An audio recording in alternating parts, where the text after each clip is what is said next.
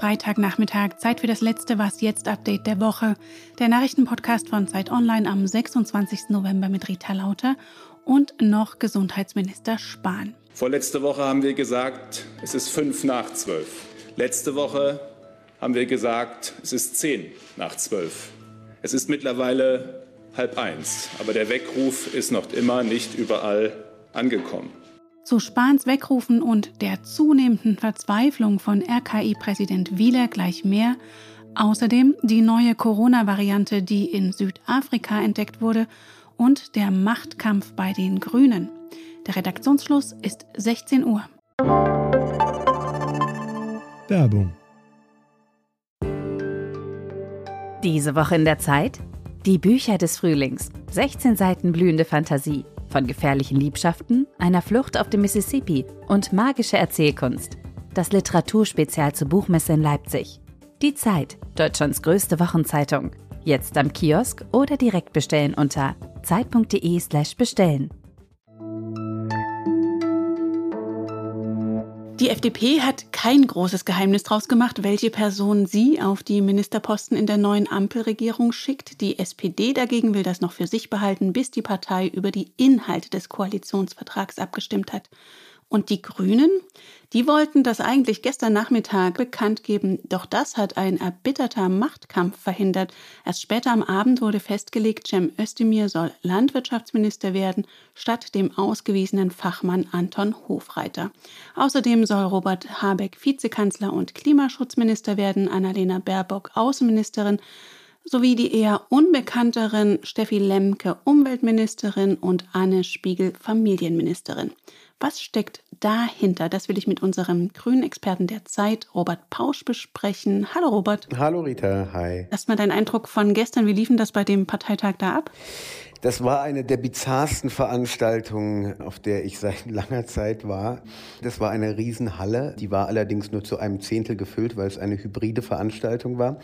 Und das heißt, man konnte quasi live dabei zugucken, wie dort dieser Machtkampf ausgefochten wurde. Toni Hofreiter kam rein.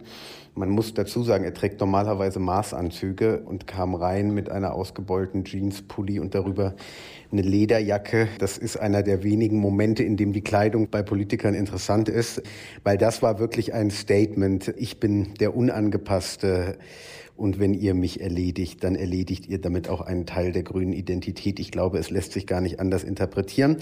Und dann schlich er durch die Halle, ein bisschen zwischen Cowboy und angenocktem Boxer, sprach mit Leuten. Daneben konnte man sehen, wie die Realos paktieren. Also es war wirklich ein Machtkampf auf offener Bühne, während eigentlich über den Koalitionsvertrag geredet werden sollte. Wirklich eine gespenstische Atmosphäre in dieser Halle. Als Sieger hervorgegangen aus diesem Machtkampf ist jetzt Cem Özdemir der bei der Bundestagswahl ja immerhin Stimmenkönig der Grünen war. Er ist weithin bekannt und geschätzt.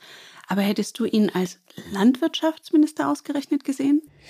Ich glaube, es ging vor allen Dingen darum, Cem Özdemir ins Kabinett zu holen. Das ist völlig klar, dass es ein Argument ist, dass man die Einwanderungsgesellschaft auch im Kabinett abbilden muss. Cem Özdemir hat für sich extrem mobilisiert und insofern wäre es auch ein großes Problem für die Grünen gewesen, Özdemir nicht zu nominieren. Allerdings ist es auch in der Tat ein Problem, dass Hofreiter nun überhaupt keine Rolle spielt, weil, wie gesagt, er ist eben ein sperriger, dickköpfiger Typ, der aber doch auch eben einen Teil der grünen Identität repräsentiert, die nun im Kabinett in der Weise nicht mehr vertreten sein wird. Deswegen gab es auch diese Auseinandersetzung, die man bei den Grünen ja eigentlich fast schon nicht mehr gewohnt ist.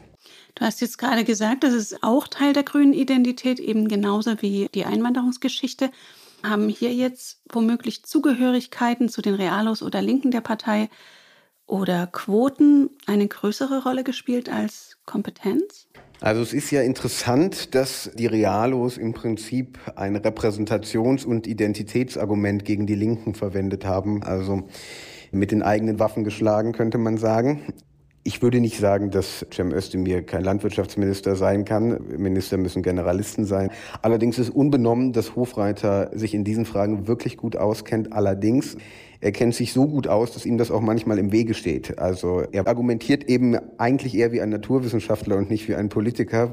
Und auch das ist ihm möglicherweise zum Verhängnis geworden. So kann man es zumindest hören, dass das schwer vermittelbar gewesen sei und dass man auch ein bisschen Sorge hatte, was denn der Hofreiter mit den Bauern anstellt. Ist denn klar, was denn aus Hofreiter jetzt wird? Wird er Fraktionsvorsitzender bleiben können, zusammen mit Katrin Göring-Eckardt, die ja auch wieder erwarten nicht Ministerin geworden ist? Das ist noch nicht klar, was aus Hofreiter wird. Ich höre, dass er nicht Fraktionschef bleiben soll, sondern Ausschussvorsitzender werden soll. Das ist ganz sicherlich nicht das, was er erwartet hat, sondern das ist eine Degradierung für einen ehemaligen Fraktionschef, eine vollumfängliche Niederlage. Und wenn die Grünen jetzt versuchen, das irgendwie schön zu reden, muss man sagen, das ist Quatsch.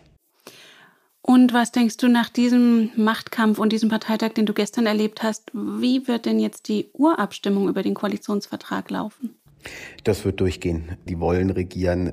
Ich sehe nicht, dass es da jetzt irgendeine Art von Rebellion gibt, aber es war wirklich sehr, sehr lustig, das zu beobachten, wie man sich auf der einen Seite selbst lobt und auf der anderen Seite dann ja den ehemaligen Fraktionschef erledigt. Danke dir, Robert. Danke dir. Meine Damen und Herren, welche Todeszahl würde uns denn überzeugen, dass Covid-19 keine leichte Erkrankung ist und uns zum Impfen motivieren?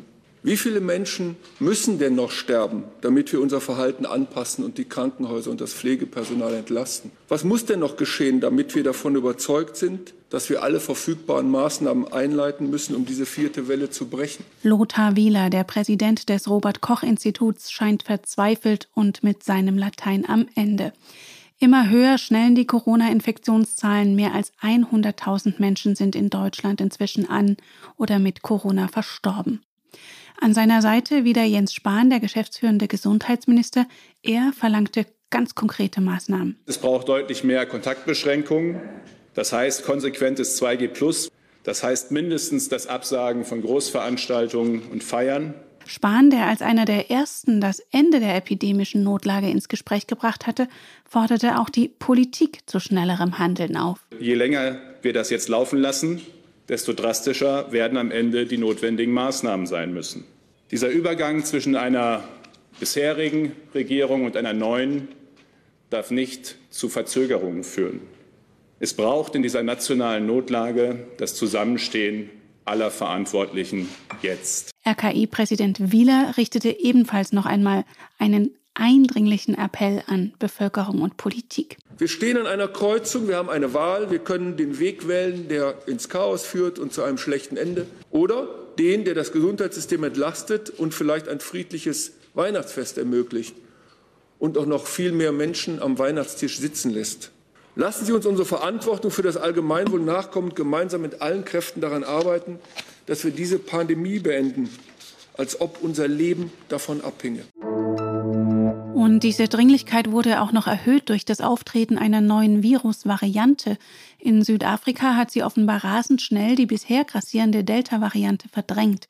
Noch sind viele Fragen offen, wie auch der Gesundheitsminister einräumt. Die Frage, welche Krankheitsverläufe, welche Infektiosität es gibt, verändert oder nicht, das kann noch nicht abschließend gesagt werden. Die Frage, ob die Impfstoffe genauso gut wirken oder nicht, auch nicht. Die entsprechenden Tests finden statt. Die Bundesregierung hatte am Morgen Einreisebeschränkungen für Flüge aus Südafrika verhängt.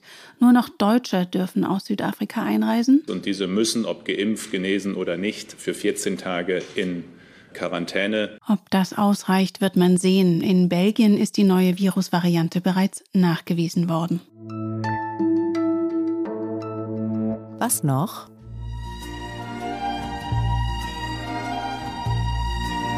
Wer hätte das gedacht? Angela Merkel hat ein Herz für Hildegard Knef. Nach Spiegelinformationen soll sie sich für den großen Zapfenstreich der Bundeswehr zu ihrer Verabschiedung am kommenden Donnerstag unter anderem das Stück Für mich soll's rote Rosen regnen ausgesucht.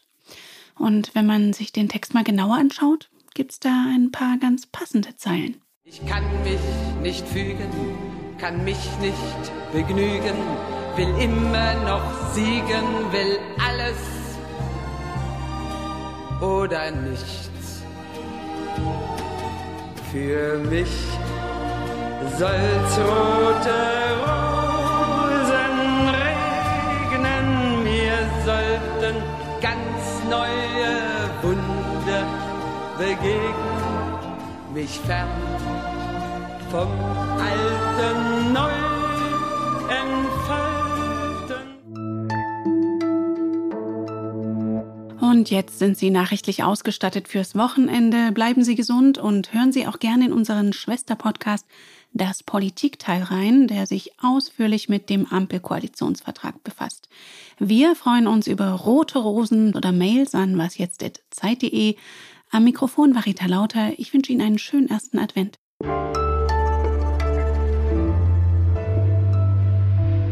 Das hat sie sich ja komischerweise nicht ausgewählt.